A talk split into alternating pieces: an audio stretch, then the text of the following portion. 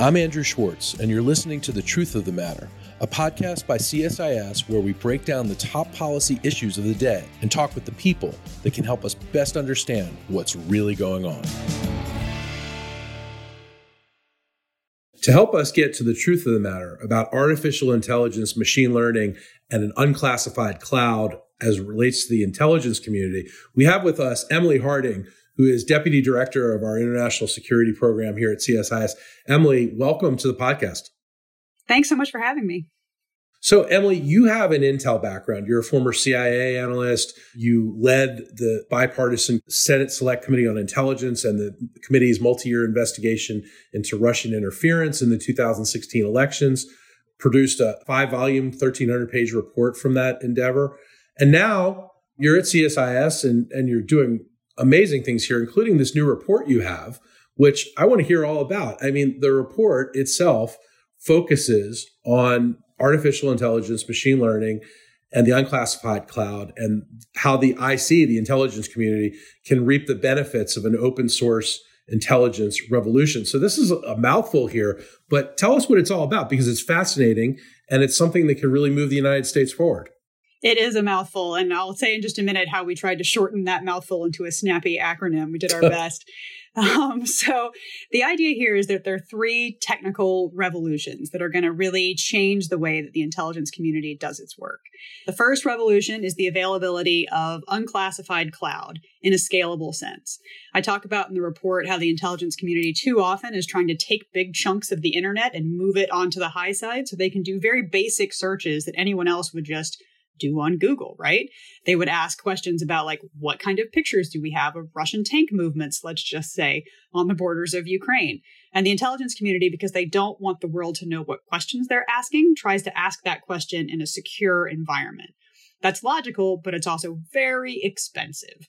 With the advent of unclassified cloud, they can take that information, they can put it in a reasonably secure environment in an unclassified sense, and then they can use these new tools to exploit it. So that's revolution number one. Revolution number two is the availability of AI ML to process a whole bunch of data. AI ML can look at huge quantities of information and try to learn to pull out the data that's going to be most interesting for things like an intelligence analyst, somebody who's trying to see what is the actual signal amongst all of the noise. And then the third revolution is related to that, and that is just the quantity of data available and also the granularity of that data. It's just a whole different way to think about what we've often called open source intelligence. In the past, that was press reporting, you know, the Washington Post. We talked a lot about CNN int when I was a young analyst. The instruction was always don't try to be CNN because they're going to get to the story 12 hours before you are, and then you're just going to look silly if you're reporting exactly what was on the TV screen 12 hours ago. But now you have really interesting data that is publicly available. One thing that I heard that, that blew my mind is that, for example, a lot of corporations are collecting sound data. So if they have a big factory and they can put microphones all over that factory and they can hear when the normal sounds of a factory change. And that tells them maybe before the machines even know that something's wrong and they need to go fix it. And that can avert problems. Well, you can see how that would be really useful for a corporation, but think about it now in a shipyard. If you had microphones that were listening to a shipyard, it might sound very different if, for example, the Chinese Navy was getting ready to go on a huge deployment. You could pick up that sound and you could hear literally the signal in the noise. It's fascinating. So, you know, we all hear the term AI and machine learning, ML, out there all the time, but you know, a lot of us didn't think that it would apply to how we do business in Washington. Why is it so important to be thinking about this now? Um, and why do you think the intelligence community hasn't embraced this yet? Yeah. So, John Edwards, who's a CIO for DoD now, talked about AIML as a game changer for the defense and intelligence establishments. Right now, out in the commercial space, there are a bunch of companies that are making huge use of AIML. Meanwhile, our adversaries like China have really cracked this code. And we in the intelligence community and in DoD are somewhat lagging behind. And there's some good reasons for that, fixable reasons, but good reasons. The reason that it's going to be so important is because if we continue down this road, our adversaries are going to know things long before we do. The commercial space is going to know things long before the intelligence community does. And in essence, the IC is going to be outcompeted in this space. Give me an example of that. What would China or Russia or Iran learn using this, you know, against us? What could they learn that we're not currently taking advantage of? So, a really good example of this as it applies to the intelligence community is something called ubiquitous technical surveillance. This is a product of things like smart cities. In smart cities, what you have is countries like China with blanketed surveillance across a city. They've got CCTV cameras everywhere. They've got the capability to grab data from anybody with a camera on a security cam. As a result, it's extremely difficult as an intelligence officer to operate, period. China can, let's just say that they figure out who a mole is in their operation. They can then track that person's face using AI ML across all of their meetings in a particular city, not just over the last week, but over the last two years.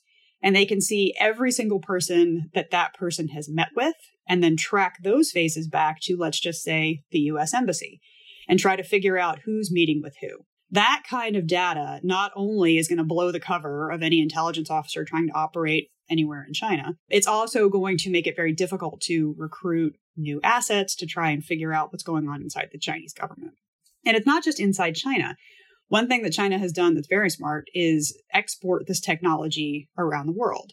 So if they go to a partner in the One Belt One Road initiative, for example, and they say, "Hey, we'd be really interested in helping you launch your 5G networks," um, and you know, in exchange, we'll just use all of our tech and put up all of our cameras around your city, and then bingo, they have access to all of the movements of all of the individuals around that city. And with AIML, you can use facial recognition, you can use other kinds of body measurements to try to find out who exactly is moving around and who are they meeting with and it doesn't involve a human sitting there and staring at thousands of hours of video. It involves a computer being like, hey, right there, hour 13, this date, look at this guy. So they're using this kind of technology right now, and we're not. Why are we not? There's some good cultural reasons and structural reasons and policy reasons that we're not. AI is new to the Defense Department and to the intelligence community, and it has to run on a secure environment. Now, secure environment, what does that really mean? You can run it on an unclassified cloud, and unclassified clouds are actually more secure than a lot of people assume. But then you need certain assurances that the adversary isn't looking at what you're doing and how you're manipulating the information. You can run it on a secure system. You can bring it onto what we call the high side and run it on the high side. But getting the authorization to operate has so many hoops to go through. I think in one of my pieces, I talk about it as a molasses soaked obstacle course where it can take a year, two years, three years to get through the clearance process to operate on the high side. And a lot of the companies that the American companies that are out there making this technology, they just don't have the capital or the patience to wait through three years of process to get up to the high side and actually be able to operate. So we're running behind partially because of our intensive security requirements. There's also just a cultural bias. The IC has the view that if it's not made here, then it's not as good as we could possibly make it. And on some things, that's true. I mean, the IC can make some very sophisticated communications devices, for example. But when there is all of this commercial technology just sitting on the shelf out there that could be used, there's really no financial or security reason to recreate that inside the IC. Instead, what we should be doing is just working with those companies to bring those tools onto this unclassified cloud environment. So, if you look at the current homepage of csis.org, you'll see that your report, which is entitled Move Over Jarvis, Meet Oscar, is on the front page. And our homepage has probably never looked so good and so high tech with this cool graphic you have up here. Tell us why you titled this Move Over Jarvis and Meet Oscar. Who is Oscar and who's Jarvis? So, Oscar is that snappy acronym we tried to create. Jarvis, of course, is the personal assistant to Tony Stark in the Iron Man movies. Oh, yeah. Jarvis is this, yeah, this wonderful creature that Tony can ask any question to, and Jarvis instantly knows the answer. He can tell Tony if there's a threat out there. He can tell Tony who this person is that he's meeting with.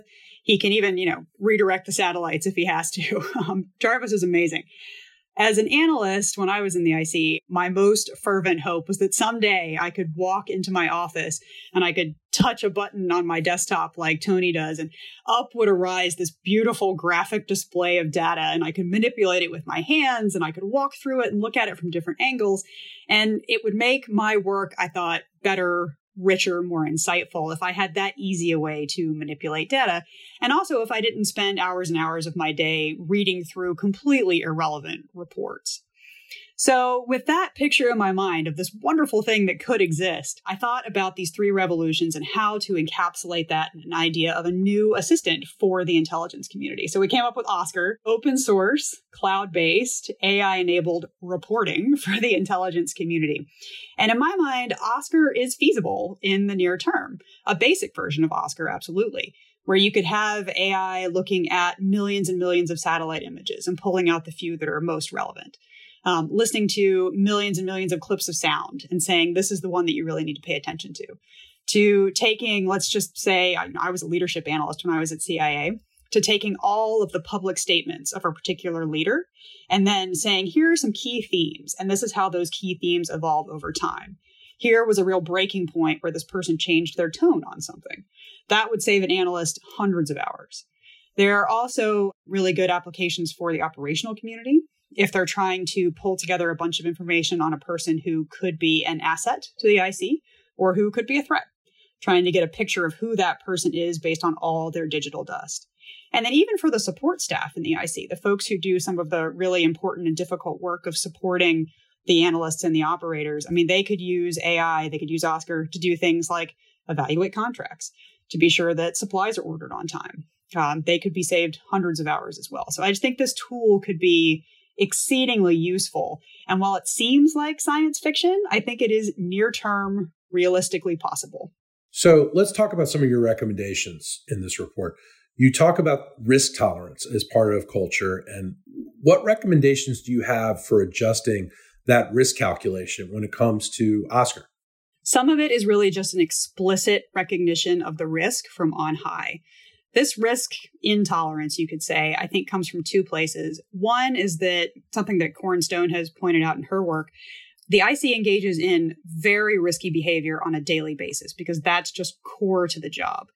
So, what they do is they try to minimize risk in every other possible environment. And one of those comes with things like acquisition, contracting, not incorporating new and untested technologies. So, I think there's just a general cultural hesitancy to pull in things that are new. The other thing is that our contracting officers and our acquisition officers, they are taught to minimize risk and then also to measure deliverables in a very specific way. We talk about statements of work. Statements of work mean that they say, okay, I am being asked to create this capability that can do the following five things. And we're going to stick very specifically to those five things deviation from the task or deviation from the cost or deviation from the time frame are all big no-nos and there's no tolerance for that. We really need to shift to a mindset of a statement of outcomes. So instead of sitting down with a vendor and saying we need these five capabilities what you say is i would really like for a tool that can do x. And then you let american companies do what they do best. You let them innovate. You let them come up with new ideas about how to accomplish that goal and you give them a little bit of flexibility when it comes to things like time. One of the really critical things here is that, you know, AI is moving so fast. When you sign the contract, if it takes 12 months to get the technology in the door, it's already obsolete. So we need to build in some flexibility. We need to build in some risk tolerance in that time frame so that by the time it actually lands on analyst desks, it's still really useful. So I think that while the bias has been towards minimizing risk, that's partially because this organization, these organizations right now don't really see an urgent need that would let them overcome that risk intolerance. We need to start thinking about this as a now problem, as an urgent need. And so that will, I think, shift the risk calculation a little bit more towards okay, let's take this chance. Let's explicitly accept that maybe this isn't going to go perfectly, and that's okay. How do we get the workforce in the right place to accept Oscar? Yeah, so I was a busy analyst once upon a time. And the way that life goes when you're a very busy analyst is that your boss comes to you and says, We have this new development. It's really important. We need you to write a PDB. And because the PDB has to run tomorrow, we need it written in the next eh, two hours. Well, okay. Am I going to take those two hours and am I going to test out a fun, new, but completely untested tool? Am I going to try and incorporate it in my work? Or am I going to just do what I already know how to do and just pound it out? I'm definitely going to do the latter. When the president needs to know something, he needs to know it right now. And that's not the time to try to incorporate something brand new. Right. Because PDB is presidential daily brief, is what you're talking about. Exactly. The president's daily brief. So this is this is serious now. Your boss has come to you and said, "This needs I need this in 2 hours because it's going into the PDB." Right. And you seriously have two hours to take the expertise that you already have, to pull the information that you know is in the systems together, and to write something, you know, page, page and a half for the president to communicate a very important development. Then, hopefully, if, if things are going well, you have another few hours in which to work with graphic designers or to work through the editing staff and to get it all polished so it can publish it 5 a.m. the next morning. Now, that does not leave a lot of time for exploration of new data for new channels. So, what we need to do now is find ways to create the demand signal in analysts. And the way that that's going to work best is by taking small chunks of analysts offline for a little while to let them learn what this capability is and what it can do. So they can build what we call an Oscar habit. Uh, when they have those two hours, rather than like scrambling through the existing databases, they can turn to Oscar and they can say, Oscar, I need you to find all the relevant information on this topic while I am searching on the classified systems for the key nuggets that are really going to make a difference in this story. And maybe the writing of that PDB goes from two hours to one hour, or maybe the two hour PDB is much richer in its analysis than it would have been without Oscar. Emily, your report outlines recommendations, but it also outlines some bold steps. Why do you think these bold steps are necessary and, and what are they? What do you recommend? So, there is a general consensus inside the national security establishment that AI is the future, that this is going to be very important for the way that we go about doing business. This is what we call in DC the very technical term navel gazing, where we all stare and we say, yes, this is important. But in the end, you have to find a way to actually get from here to there. And people have already sort of played around the edges of this problem. They've said AI is important. We have the National Security Commission on AI. We have initiatives in the Pentagon. We have initiatives in the IC to run pilot programs. And all of these things, I think, have created a buzz around AI, but haven't actually implemented the steps necessary to make it a part of everyday work. So, with this report, we tried to do several things. First, we tried to take this good initiative, this good momentum, and channel it into actionable recommendations. The other thing we tried to do was say, okay, these actionable recommendations are steps that we need to take. But this is so important that if those initial steps don't work, if that's just more playing around the edges and we don't actually capitalize the momentum and make this a fact of life, what we really need to do next is accept the risk, take the bold steps, make it happen. It's that important. So, a lot of those bold steps are things that are going to make government employees very uncomfortable. It has to do with money and it has to do with contracts.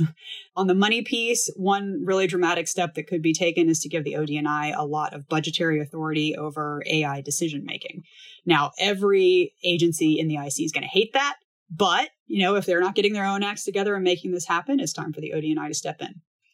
On the contracting front, it means throwing aside all of our existing acquisition processes and then instead looking at new forms of acquisition, new forms of contracts. We talked about the statement of outcomes earlier as opposed to the statement of works. One of the things that we recommend is creating a new contract vehicle that provides ultimate flexibility for things like really high iterative new technologies like AI. And that makes people uncomfortable because it's new, it's different, it doesn't abide by all of the government's, you know, very carefully put in place rules. But that's important. Our acquisition process really needs an overhaul, especially when it comes to things like software acquisition. So, what about this is new and different? How's this report and the concept of Oscar different from, you know, what they've done in the past? Or even what's been suggested in the past? Right. Um, one of my wonderful research assistants in the last year, I set him on the task of trying to put together a timeline of open source reporting throughout the last 80 years. And you can see the way that the IC has tried to grapple with how to incorporate things that are unclassified, things that are open to the world in this highly classified environment. And what you can see when you look at that timeline is the ups and downs. You see that like it has open source has its moment and then it sort of falls off because it doesn't fit right. And then there's like another test at it, but it doesn't really work. So it falls off again. And then right around 2012, 2013, you see a huge cut in funding for open source capabilities. And then it hasn't really caught back up. That entire timeline is built on this concept of open source reporting as basically stuff that's in the press. Maybe you get a copy of the Saigon Times and you have it translated, and there you go, that's open source reporting. What's different now is a complete transformation in the way we have to think about available data that's out there in the public. Everything from Twitter feeds to the this particular Russian Facebook called VKontakte, where you can find out all kinds of interesting things about what Russian operatives are up to all over the world down to some of the more interesting little bespoke pieces of information like that sound data that I was talking about earlier. And if you look at companies like Maxar or um, Planet or Hawkeye 360, I mean, they are doing things that only governments could do in the very recent past. They are going to space. They're collecting really granular data on the entire planet and making it available for a price. That kind of data we just can't ignore in the IC. You know, it's interesting. Our late colleague, Dr. Zbigniew Brzezinski, used to always say that he had access to 95% of the same information that he had when he was actually national security advisor outside of that office. And he said that when he was inside, there was only 5% of the information that he utilized that was classified. And so basically he assessed that he could make, you know, just basically all the same decisions he made as national security advisor from the outside as from the inside due to open source information.